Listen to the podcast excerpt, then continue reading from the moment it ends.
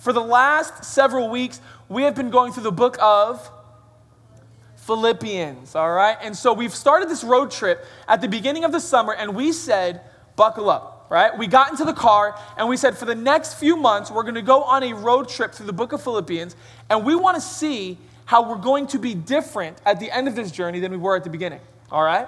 And so, for those of you who are, who are new with us, welcome. Like Jordan said, um, you, you're welcome here, right? So, I hope that you feel, um, I hope you feel the friendliness and the warmth and everything. But just to clue you into what we've been doing, we've opened up the book of Philippians and we've been going line by line, all right? We're going word by word, verse by verse. And as we're, as we're, as we're reading this, we're, we're doing it with a very important understanding. These are not my words, okay? And so, as I stand up here and speak for the next few moments, we've, we have this very conscious understanding. This is part of the culture here at Citizens that what we're about to do is hear from God, okay? We believe that God, even though He's so up here, go like this, like, see, like your fingertips can reach, He's past that, all right? Even though God is so big and transcendent, for some reason, He's chosen to reveal Himself to us, a small little people on this small little marble, okay? And so the way that he's revealed himself is through his word, through the person of Jesus. So all of the word points to Jesus. And so what we get to do every week, we get to look at this word and we say, God, what do you have for me? God, what do you have for citizens? And what will you say to me? And so um, we're going to dive right in here to Philippians chapter 4. I read it a moment ago, but I want you guys to come with me today. Will you, are you willing to come with me? Do you guys want to come see what God says to us and, and what He has for us in His Word? Sound like a plan? All right, buckle up. Here we go. All right, let's look at the first verse again, all right? Therefore, my brothers, whom I love and long for.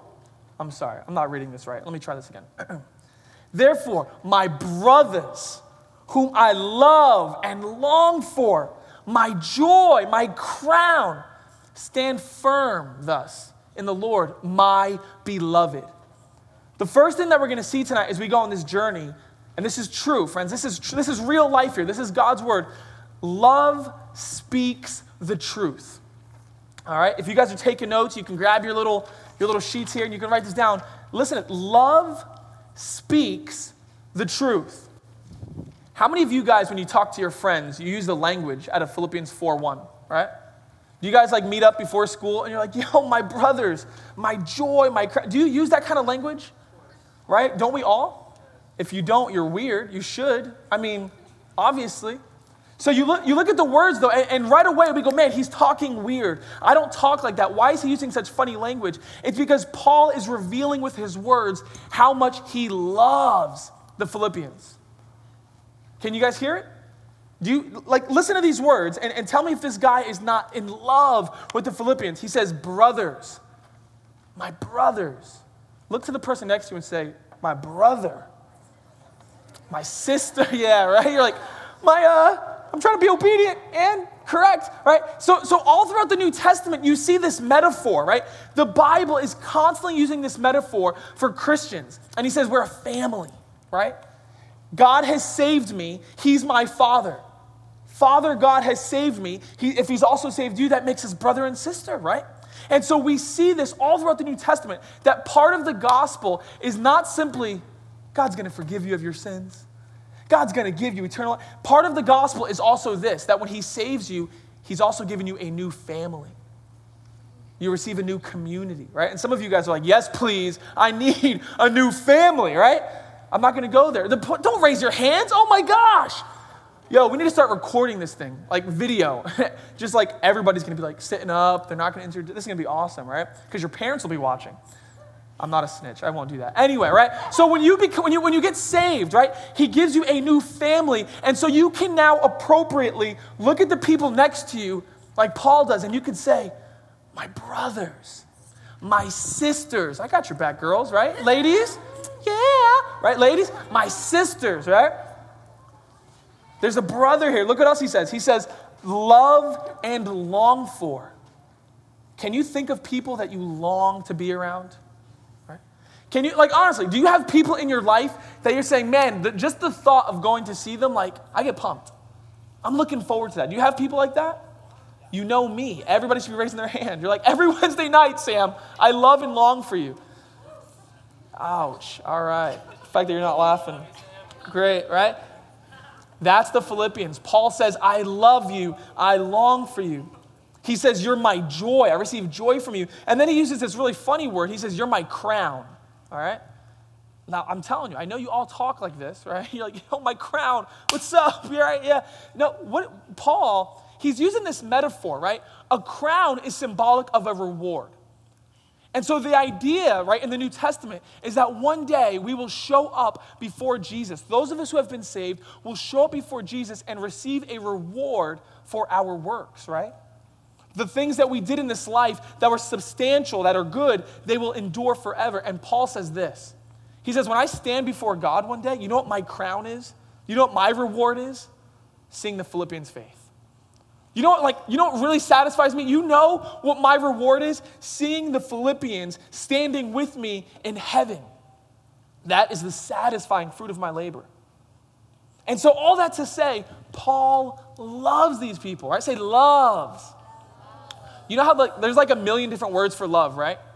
Right? It's like, hey, I love you. Love ya. Huge, very, very important distinction, right? If it's a YA, don't read into it, okay? I love ya. I love my food. I love pizza. There's all these different loves. But this is like, he loves them, right? Like this deep love. But I want you to see this. What does his love cause him to do?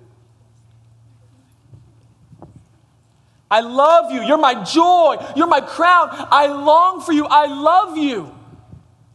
Not you, dude. I'm like, oh, come on, man, right? I, I love you. What does his love cause him to do? it causes him to speak the truth. Hear me, students, listen to me. You live in a culture that says, "Oh, if I if you really love me, don't you won't say that to me, right? Like if you really love me, you're just gonna like you're just gonna speak positivity to me. If you really love me, you wouldn't be having that conversation with me. But that's not the example we learn from Paul here. We learn that true love, genuine, godly, biblical love always speaks the truth. Always speaks the truth. Love is willing to have those hard conversations. Love is willing to bring up something no matter how uncomfortable it may be. And you guys know about those conversations, right? You know, it's like it's like our body instinctively knows when there's a conversation coming like that because what happens? right? Does anybody struggle with sweaty palm, right? I think that's like a technical condition, right? I don't struggle with sweaty palm. Like I don't wake up in the morning and like my hand is like glued to my face. I'm like, man, this sweaty palm, right? Like that's not me, right?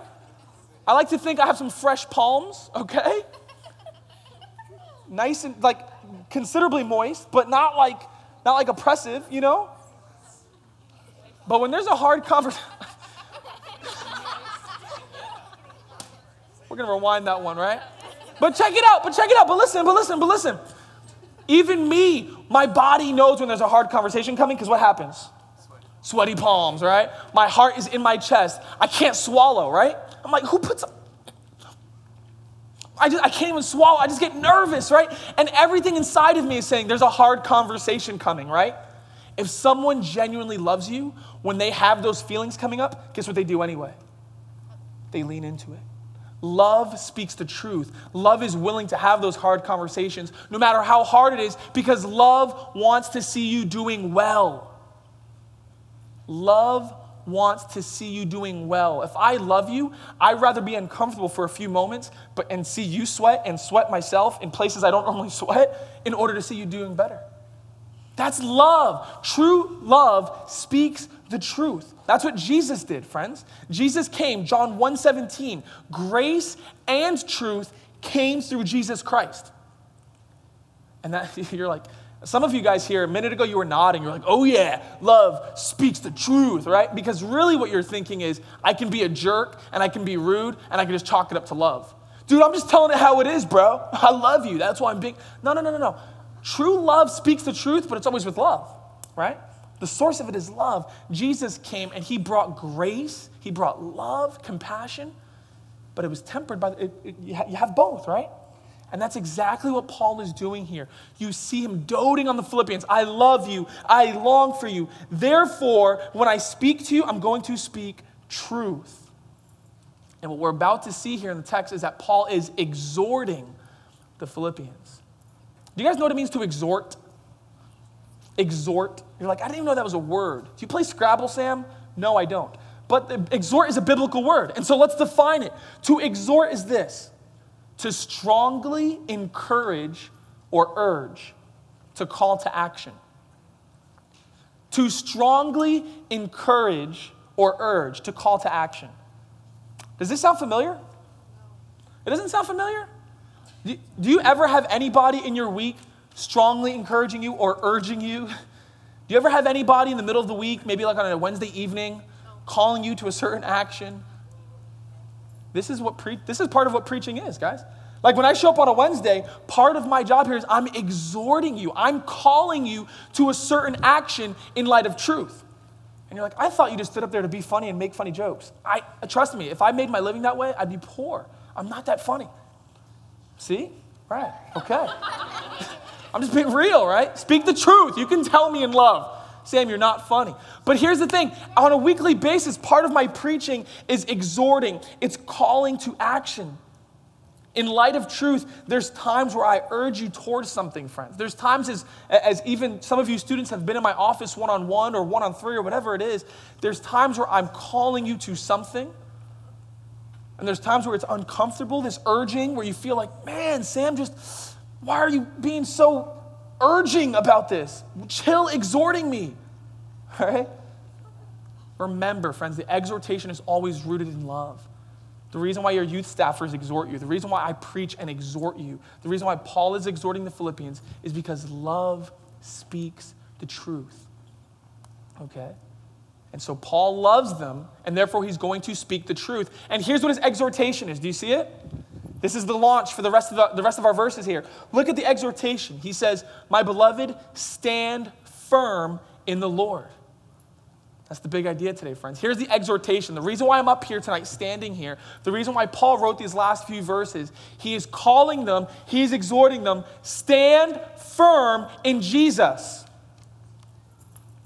He wrote a letter, and at the end of the letter, he's urging them. Do, do you hear it? This is not like, hey, uh, hey, young ladies and hey, young men, maybe you should think about considering standing firm in Jesus. I mean, it may be a good. He's just urging, he's pleading please stand firm in Jesus.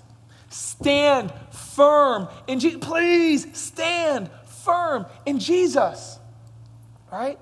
Title of my message is X marks the spot. There's an X here on the floor, right? If you can't see it, trust me, it's here. And the idea is when he says stand firm, what he's saying is stay rooted, be steadfast in your faith, don't be moved off the mark friends, we just we know the gospel. We hear this every week, right? Jesus, he came and he saved you. He brought you into the family and he's placed you here. And now this is what Paul wants you to do. Those of you who believe in Jesus, those of you who have become Christians, those of you who are getting baptized here in a few weeks, he's saying right here, X marks the spot, stand firm. Stand firm. Don't be moved. Live for him right here.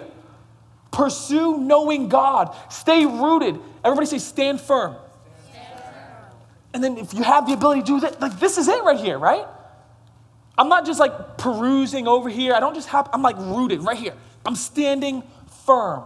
Stand firm in Jesus. This is where I want you, Paul says. And citizens, my desire for you, the reason why I do this every week, the reason why you have youth staffers here, we desire more than anything that you would stand firm in Jesus. I just had lunch with uh, one of our seniors, Josh. You guys remember Josh Fulps? He gave his testimony a few weeks ago. He just shipped off to college, man. We, we had lunch on Tuesday, and he was taken off the next morning on a plane to California. And my advice to him, after being in this text, I was like, bro, I love you, man. Can't wait to see you. Stand firm in Jesus. Some of you guys, you're going into high school. Some of you guys are already in high school, final year. And I want more than anything, I want to see you a year from now. And I'm going, hey, Asia, how you doing? How was your first year of college? I'm standing firm in Jesus, right? Hey, Swaggy J, how was eighth grade, man? Looking good. Dude, I stood firm for Jesus. I want to see youth staffers and say, dude, how's your work going? How was college? I'm standing firm for Jesus. I'm rooted. But here's what breaks my heart, friends, and here's why Paul has to even tell them to stand firm for Jesus. Because there are things in your life, there are things in your schools, there are things in society and culture that threaten to move you off the mark. You know what I'm talking about? There are things in your life that threaten to keep you from standing firm. And some of those things, they push you off. Some of those things pull you off. Some of those things get in your head and entice you. You're like, oh, yeah, what? Whatever happened over here? Anyway, and before you know it, friends, you are no longer standing firm. And for the next few moments, I'm going to show you in this text three things that Paul says will help you stand firm for Jesus. Three things that threaten, as you're standing firm, they threaten to push you off. Three things that, that threaten to keep you off the mark. And we're going to look at three of those right now, okay? Three of them. And look, let's look at the next few verses and um, let's stand firm in Jesus. Let's check it out. Look at verses 2 and 3. He says, I entreat Euodia. That's a female name, all right? I know most of you knew that, but I was, I was talking to myself, right? I entreat Euodia, and I entreat Syntyche, also a female name. Um, how many people know the Bible's not like the coolest place to find names sometimes, right? If you're like me and you like got Samuel, you're like, check, I'm good, right? You got Stephen, you got Courtney's not in the Bible, right? You got David, Jonathan. Then there's some people in the Bible that were not so fortunate. And you're like, my mom hated me. She didn't want me, and she named me Euodia, right? and then Syntyche, like, God bless you, right? Like, he like gave birth. What's the name? right? Just sneezed and like, I don't know. But anyway, these are female names. And look what he says, right? What, what's Paul's big idea here? Stand firm in Jesus. What's Paul's big idea here? it's like third grade zombies. Stand firm in. All right, so the big idea is stand firm in Jesus. Let's look at the first thing we see, all right? Look at the first thing. I entreat Euodia and I entreat Syntyche. That word entreat means to exhort. We just talked about that. I exhort them, I urge them. I'm, I'm appealing to them, please, ladies, agree in the Lord. Yes, I ask you also, my true companion, help these women who have labored side by side with me in the gospel, together with Clement and the rest of my fellow workers, whose names are in the book of life. The first thing that Paul says that's going to help us stand firm is that we need to destroy disunity. We need to destroy disunity. This is disunity. This is disunity right here. We'll put it right here. Right? So here's the background, right? The background is there's these two ladies in Philippi, right? And they're prominent ladies. They're cool. They're probably influential, maybe some leaders. But they get into like, um, what do you guys call it? Drama? Cat fight? That, that's like a frog fight, right?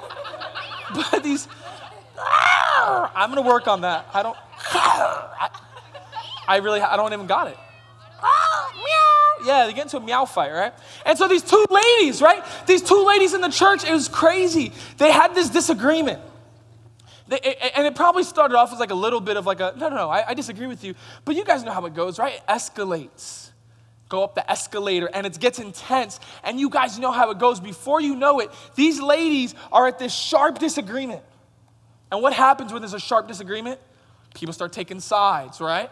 And now, before you know it, it's not simply, oh, Euodia and Syntyche are kind of like having a little tiff. It's like, dude, there's like Team Euodia and Team Syntyche in the congregation, right? And like, you know, I actually agree with Sint on this one, right? Cindy, Cindy for short. It's like Cindy. That's the, what Cindy stands for, Syntyche. Cindy's not short for anything, is it? Cynthia, that's what it is, right? I knew it, right? So you have like, and then you have people saying, no, I actually agree with Euodia. And before you know it, this sharp disagreement is threatening to split the entire congregation. And so now you come on a Wednesday night to Citizens, and Syntyche is sitting over here with her posse, and Euodia is sitting over here with her posse, and it's just like, and the people in the middle are just like, this is awkward. Just awkward turtles everywhere. You know, it's like, I don't even know what to do. And so Paul, he writes to this drama, and check it out, friends. Check it out, check it out, check it out. When you are in disunity, guess what? You're not standing firm anymore, right? Instead of focusing on Jesus, instead of seeking Him, instead of pursuing Him, something happens. The disunity now threatens to push you off because instead of focusing on that, what are you focusing on? I want to win. I want to be right. I want you to pay. I want to put you down, right? And you're like, nobody ever says that, but you think it. And so, Paul, true or false, Paul loves them. True or false, Paul loves them.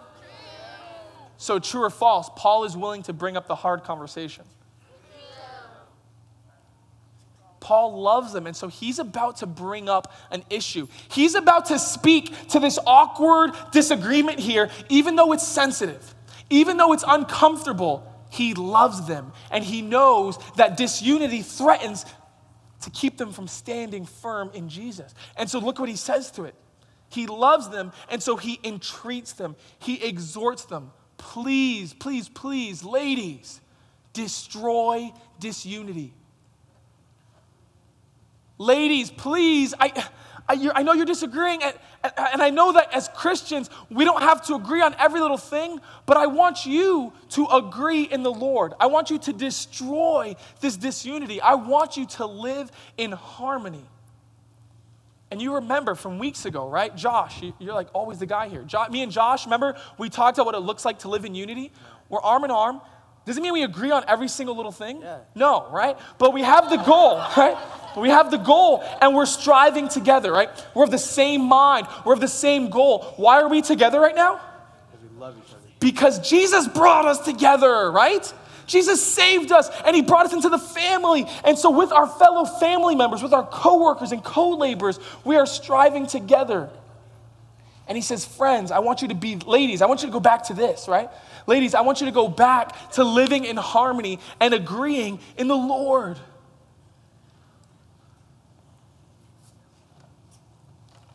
When you're when you're in conflict with another person, especially another Christian, it's almost impossible to stand firm in Jesus.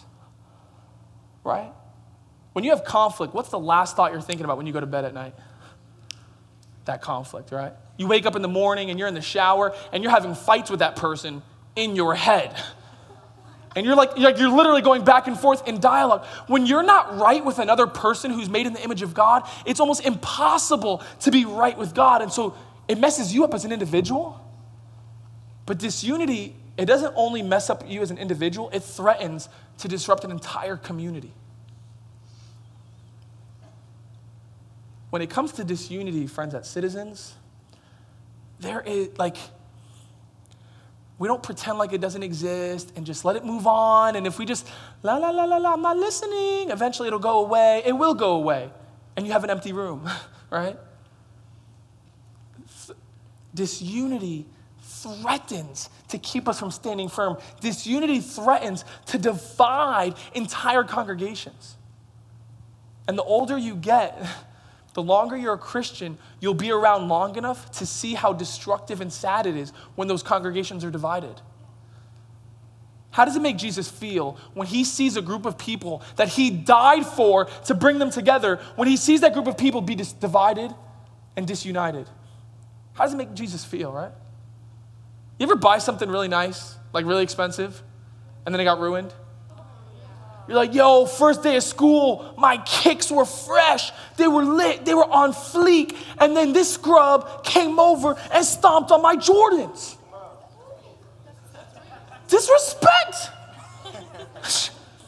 they were white. And you know what makes me even more mad? When they step on it on purpose because they're white. You know people like that? It's almost like they have like the Jordan sensor. They're just walking and it's like beep, beep, beep, beep, beep, beep. There are clean Jordans around. There are clean Jordans.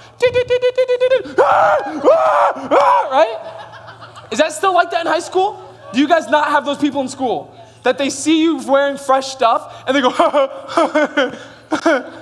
Some of you are like, that's me. Dang it. Okay, right? How does it make you feel when you, when you spend money on something and then it gets ruined? It stinks. What if you gave your life toward that? What if the price was your very life? That's the church. Jesus Christ paid his life to bring a group of people together, to unite them.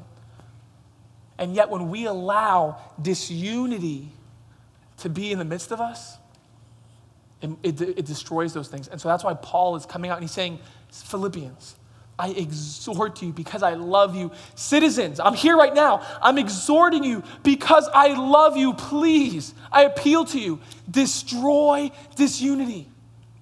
Destroy it. Ladies, agree in the Lord. Brothers, agree in the Lord. Destroy disunity. But then look what Paul says. He's so practical, he's so legit. He says, I entreat the ladies to agree in the Lord. But look what else he says. He says, I ask you also, true companion, probably talking to the pastor there or one of the leaders. He goes, I ask you also, help these women. Sometimes we get into conflict as people, as human beings, as students, as hormonal teenagers. I'm not hormonal. I believe you. right? That was me as a teenager, dude. I like my parents were like, Sam, you're gonna grow out of this. Like, this is teenagers. I'll never grow out of it because I'm there already and I hate my life. I'm like, dude, I look like literally, I go back and watch reruns in my mind of my life. And uh, I, I just call my parents and I'm like, I'm so sorry. They're like, what are you talking about for 2007? I'm just, what, you, what part? All of it. I just, I just apologize. How many of you guys will apologize to your parents a few years from now? You already know. Like you're in it and you already know. I'm going to apologize for this, right? Like, just start a journal and just be like, all right, dear diary, today is Wednesday, August 17th. Apologize for everything. Today is Thursday, August 18th. Note to self, apologize for everything. And then you'll have this journal, and then one day when you're an adult, you'll go back and you can like just read your parents that instead of like having these random flashbacks at night like I do. I'm like, Mom, I just woke up in the middle of the night, and God reminded me that I like the Battle of the Broom. I can't even tell the story about the Battle of the Broom right now. It's nuts, dude. I can't. No, no, no. Nope, nope, nope, nope, nope. No. No! No, God, no! All right? My point is, what is my point? Where am I going? This unity, love, uh, individuals, Oh, oh all right. So, so, so check it out, check it out, check it out, check it out. Right? Not only, like, he recognized that even though you are hormonal teenagers and even though we're humans, and he says, I please, please, please, please, please agree in the Lord. Sometimes you need a mediator. Paul's practical. I'm entreating you, ladies, I'm entreating you, young men, agree in the Lord. But then he goes, hey, and by the way, leaders in the church, by the way, you other companions who have labored with me in the gospel, by the way, if they can't agree, which is a possibility, I need you to step in. And so when we're here and we there's disunity among us, Paul says, I want you to take it upon yourself to agree. But if two people, if two people cannot agree, the rest of the community can now step in and say, hey, wait a minute, we're gonna help here. We're gonna be a mediator here. We're gonna help you destroy disunity because this is too important to sit back and just let it destroy the community. That's why youth staffers, listen to me, youth staffers, you are the true companions, okay? Paul is saying, I ask you also, true companions, help these women agree in the Lord. Chad, help them, right? Some brothers need help, man, right? Some of these guys be needing help to agree in the Lord, right? It's true. So, all right. Last thing here, last thing here for this point, right? The way, one of the ways that we destroy disunity, this is not simple. Oh man, I gotta, oh, listen to me, students. This is not a lesson on be good boys and girls. This is not a lesson on to be really well mannered, you have to be able to destroy disunity. This is not a moralistic, good night fairy tale behave story. Paul is not simply interested with, I want all of you guys to play nice and get along, make sure you agree. No, no, no. Look what he says. Look at the exhortation. He says, I entreat you guys to agree in the Lord. Everybody say, in the Lord. He's not simply saying, get along to be good boys and girls. He's saying, I want you to agree in the Lord. That's huge. This is what that means. He's saying, in light of the fact that we are in Christ, in light of the fact that God, when He saved you, He put you with other Christians, in light of the fact that me and you as a Christian have the same mission and the same vision and the same purpose, in light of that fact, live in harmony. It makes no sense for two Christians who are laboring for the same thing to not get along.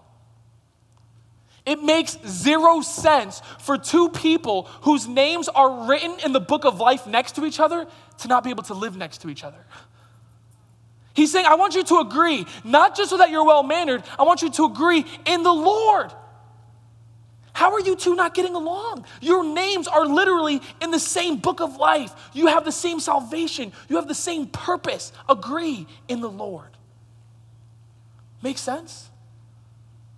How can we, as a group of citizens, how can we, as a group of students who don't want to be fake and we don't want to be like, yeah, look at me, I'm going to get wet in the water? No, we're getting baptized. We're declaring to the world, I live for Jesus and I belong to his family.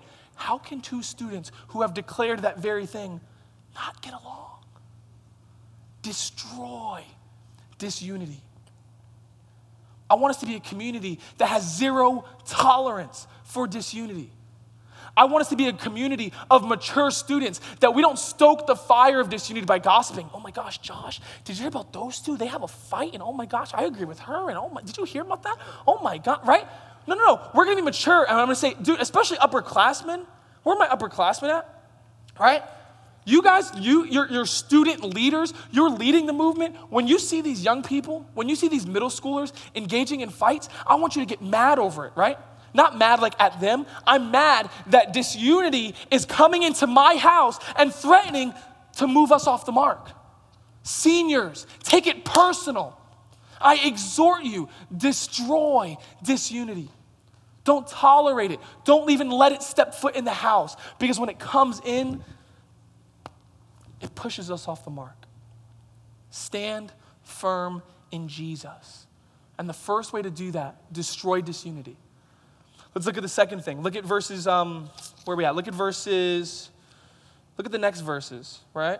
Um, oh, verse 4. Here we go. All right. Rejoice in the Lord always. How often? Rejoice in the Lord. Again, I will say rejoice. Let your reasonableness be known to everyone. The Lord is at hand. Do not be anxious about anything, but in everything.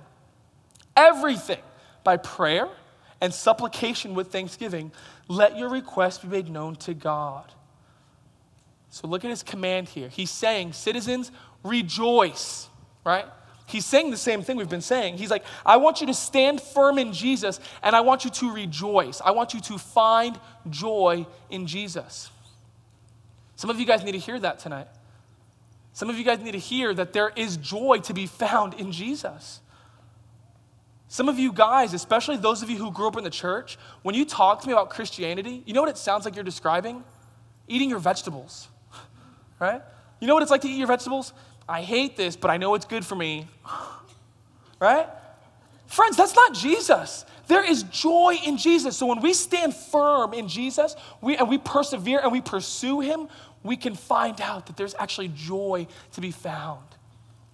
There is joy to be found. But here's the reality disunity is not the only thing that threatens to move us off that mark.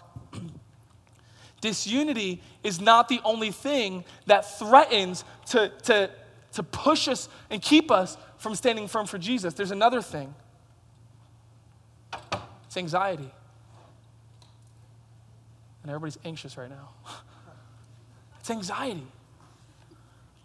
Back in the book of Matthew, Jesus describes what the root of anxiety is. And he says, it's when you worry.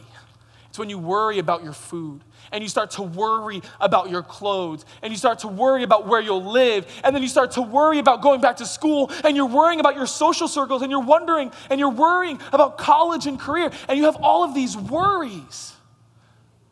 And there's a little voice in your head. And what does the little voice say? Well, if you don't worry about it, who will? How many of you guys know what anxiety is? Right?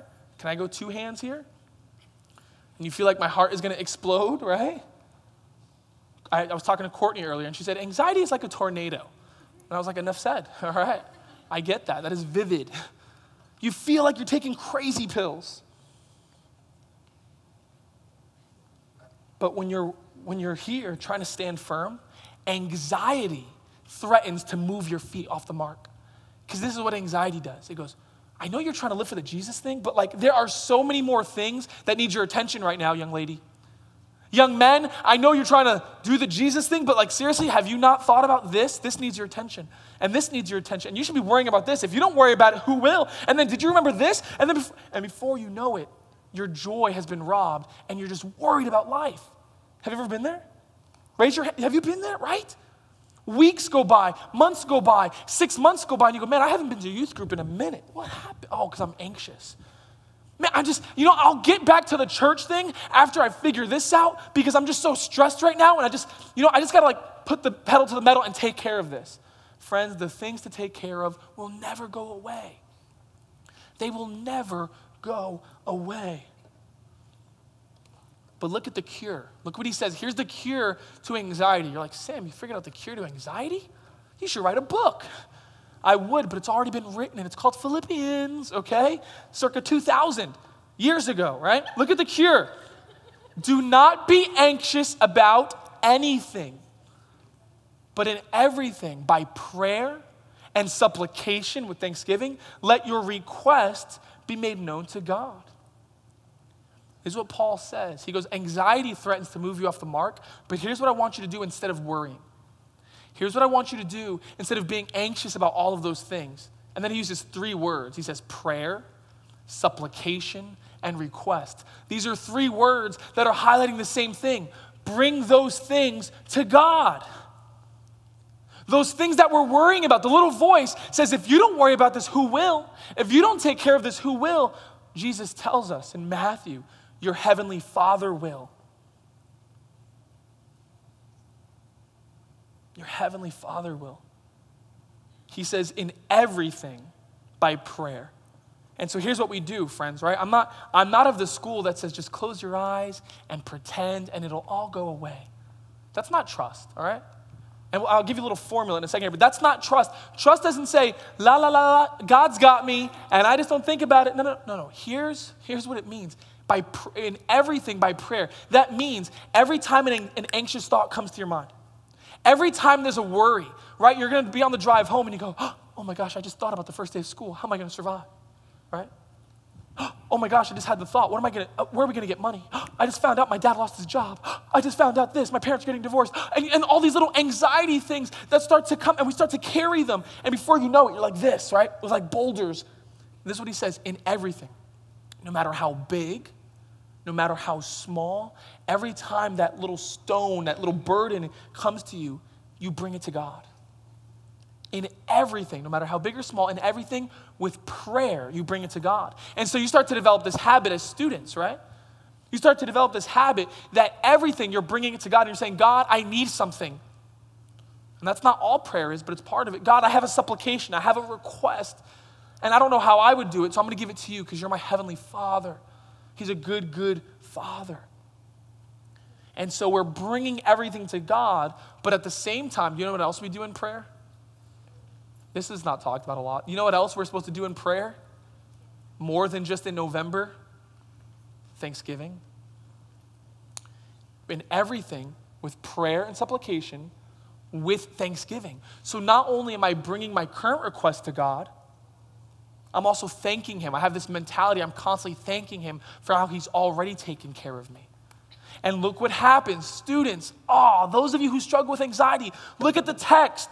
Here's what happens, right? When you are depending on God in prayer, right? That's the second thing. Depend on God in prayer. Here's what happens the peace of God, which surpasses all understanding, will guard your hearts and your minds in Christ Jesus. And so here you are, right? You're trying to stand firm in Jesus. And anxiety shows up, and it's about to do this to you. It's about to give you a big kick in the side of the head and kick you off your mark. But here's what happens when you start when anxiety is coming, you say, No, no, no. I'm going to give my request to God. I'm going to thank God. And look what God gives me in exchange. He gives me His peace. And as anxiety comes and threatens to take my heart and my mind off of Jesus, the peace of God calms those things and guards them. And so it's like anxiety is literally coming to me, and the peace of God stands and protects my mind, and He guards my heart. Well, Sam, does that mean everything changes when I pray? Not all the time. It doesn't mean that everything changes. It doesn't mean that everything becomes instantly better. But and you don't even understand how it could possibly be better. But there's a peace, there's a confidence, there's a trust. God's got me. He's my father. And even though I can't understand how it's going to work out, I trust him.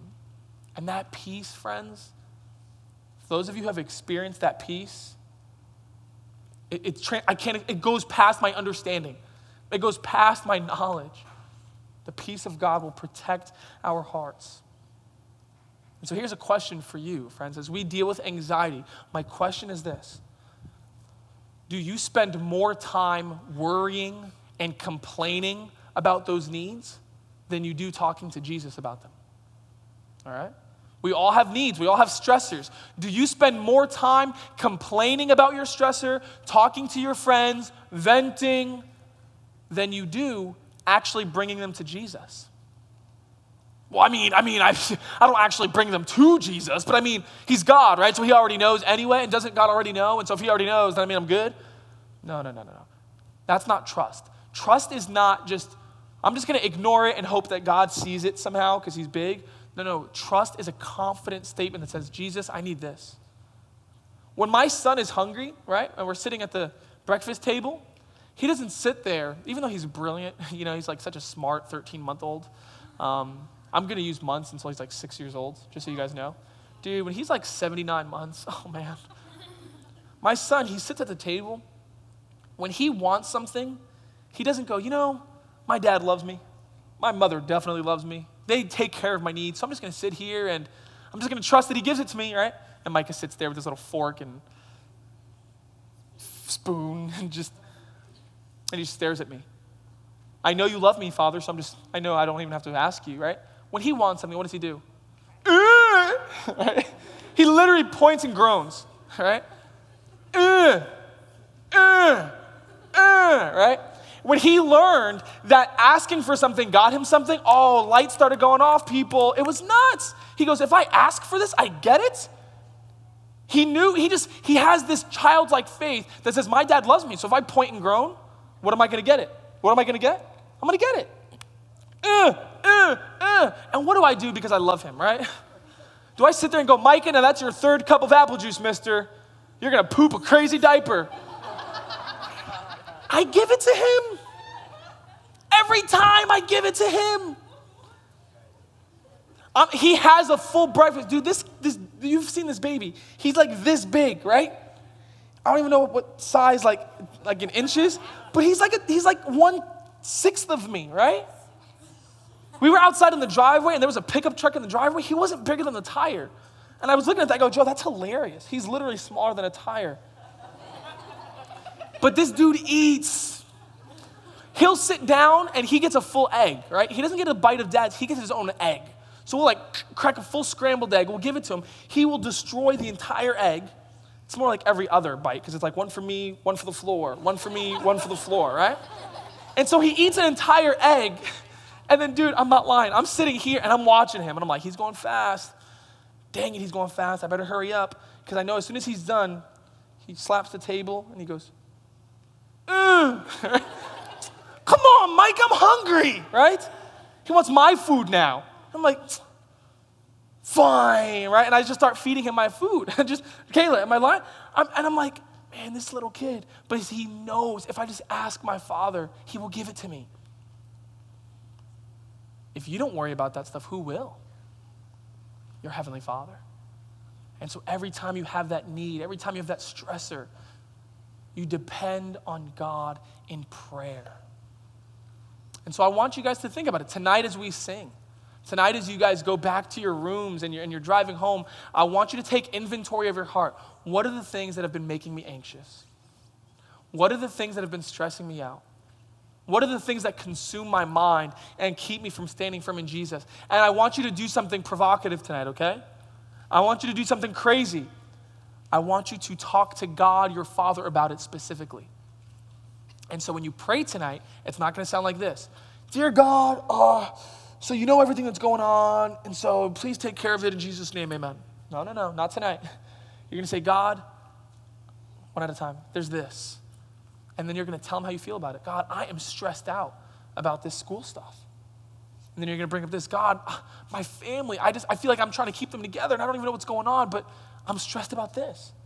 I'm stressed about this. And you're going to bring your supplications with thanksgiving. You're going to say, God, I have this, but I'm also remembering that you did that for me once. So I'm thankful for the ways that you already take care of me. But as you do these things, you're going to leave them with God. So, God, I'm bringing this to you, so tell me what your plan is. No, no, no. God, I'm bringing this to you, and I'm just going to leave it there, and I'm trusting that you are my Father. And we're going to avoid anxiety from pushing us off the mark. Last verses here, final verses. Look at the third thing that he calls us to do in verses 7 and 8, or verses 8. Finally, brothers. Everybody's like, finally, Paul, man, this is a long eight verses, right? It's like, they're not long. I'm long. I apologize.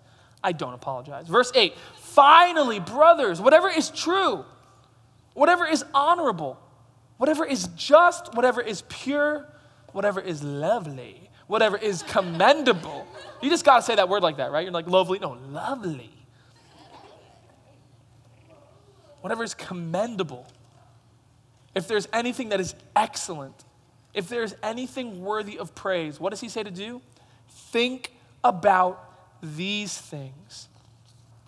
The third thing that we are to do, citizens, students, the third thing, the final thing, if we want to stand firm for Jesus, we intentionally guard our thought life. Intentionally guard your thought life. That's what I'm urging you. That's what I'm exhorting you today. Intentionally guard your thought life.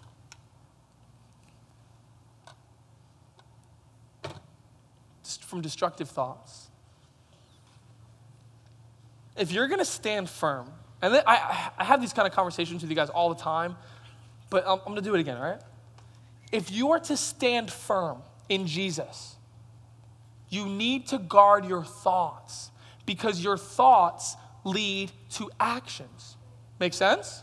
That's why the Bible is always saying things like guard your thoughts, right?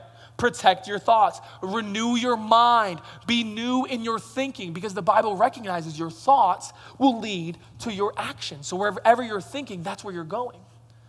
And so Paul is saying, be on guard from destructive thoughts because destructive thoughts will lead to a destructive life. And so I don't want you citizens, I don't want you students thinking about destructive thoughts. Paul says, how about you think about these things instead? Hey, Justin, let's show them a picture of my cousin, cousin Vinny. What's up, bro? That's a scary dude. That's not my cousin Vinny.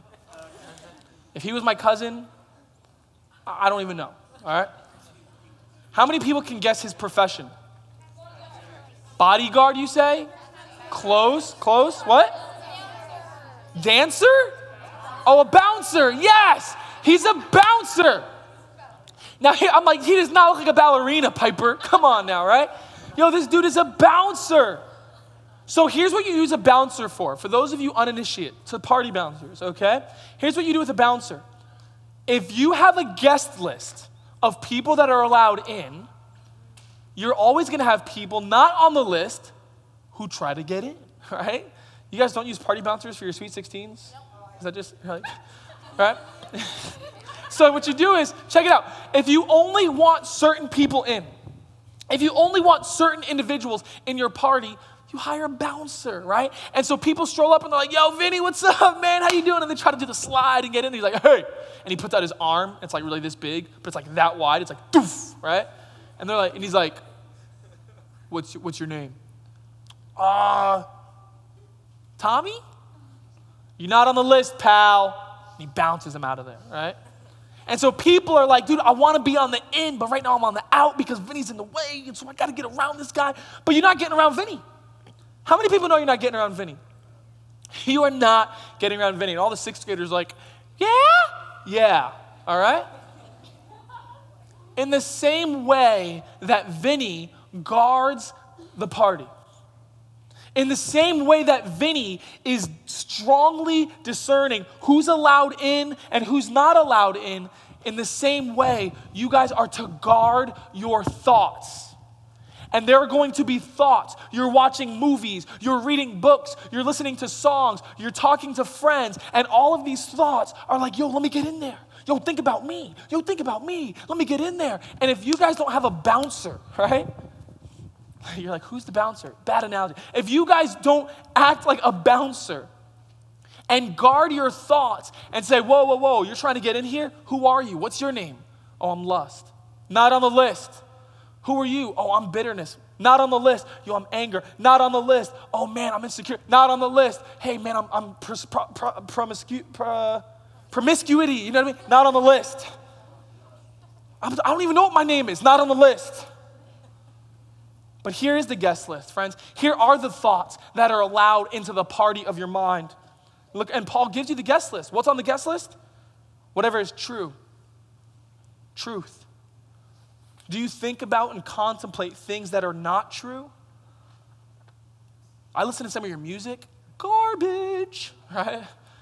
Yo, like, listen, I grew up in a church, I'm gonna be real with you. I grew up in a church that was very strict, and they said, you don't listen to anything that's not by a Christian band right?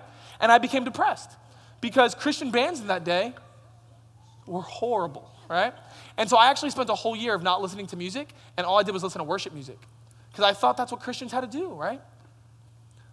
I don't push that line. I don't say Christian versus non Christian. You know what line I tell you guys to, to, to pay attention to when you're choosing your music? Truth versus not truth. All right? How many times are we get, do we get catchy songs in our head and we start singing it? And if you were to just write that words, those words down, you'd go, wait a minute, that's not true. Right? We talked about it last week.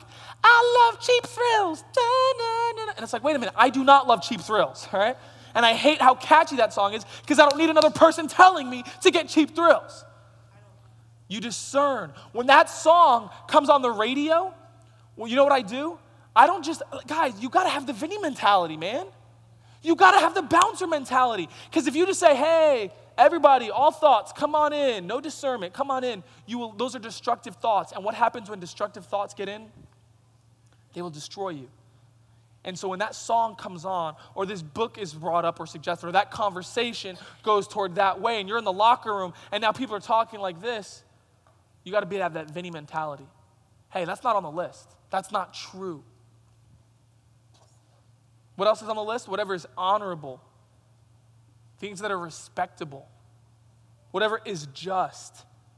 You know what it means to be just? Things that are right. You ever watch a movie and the bad guy wins? What happens to you?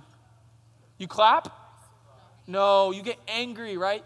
You start doing what my dad does, talking to the television. And I'm like, Dad, they can't hear you, right? Shoot him! And I'm like, Dad, we're never watching a movie together again because it's not just. We want things that are just, whatever is pure. Man, this is a big one for us in our day, right? Whatever is pure. These are things that are holy, things that are appropriate for someone who has been set apart for God. Whatever is lovely, things that deserve to be loved, whatever is commendable. Do you guys know what it is to be commendable? Things that you admire. You go, man, I admire that. That's commendable things that are excellent, morally excellent, and things that are worthy of praise. Students, intentionally have these thoughts in your mind. Reflect deeply on these things, value them, and then live your life according to them. Because these thoughts are not simply meant to just be, oh, I, I thought about them, I crossed over. No, they're meant to be lived. That's why he says, What you have learned from me and heard and received from me, practice these things. You can't spend all day listening to sexually charged music, watching sexually charged movies, reading sexually charged books, having sexually charged jokes in your conversations, and then expect to stand firm for Jesus and not be sexually charged, right? Your thoughts lead to your actions. And so the call tonight, friends, I'm not going to get super specific and say this, that. The call is guard your, intentionally guard your thoughts intentionally guard your thoughts. That's how you stand firm in Jesus.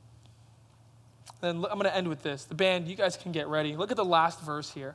This is so, so cool, friends. When you intentionally guard your thoughts and you have a thought life of things that are good and pure and lovely and just, look what the final promise is. It says, practice these things. Everybody, eyes up here. Last line. Check this out. Practice these things, and the God of peace will be with you. Do you remember earlier when we talked about anxiety? It said, the peace of God will be with you. God will give you his peace.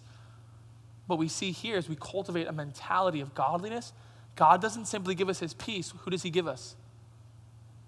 Himself. There's the promise of intimacy with God. There's the promise of being near to God. And as we stand firm in Jesus, we can know God. And so, students, let's respond to this. Can we do that?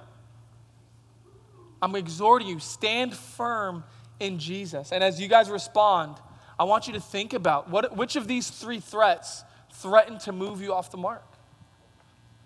Which, how many of them, I should say, not which, because it's not multiple choice, right? Like, how many? Check all that apply. And some of you here tonight, you need to destroy disunity in your heart. You need to take inventory and say, man, you, disunity is threatening to move me.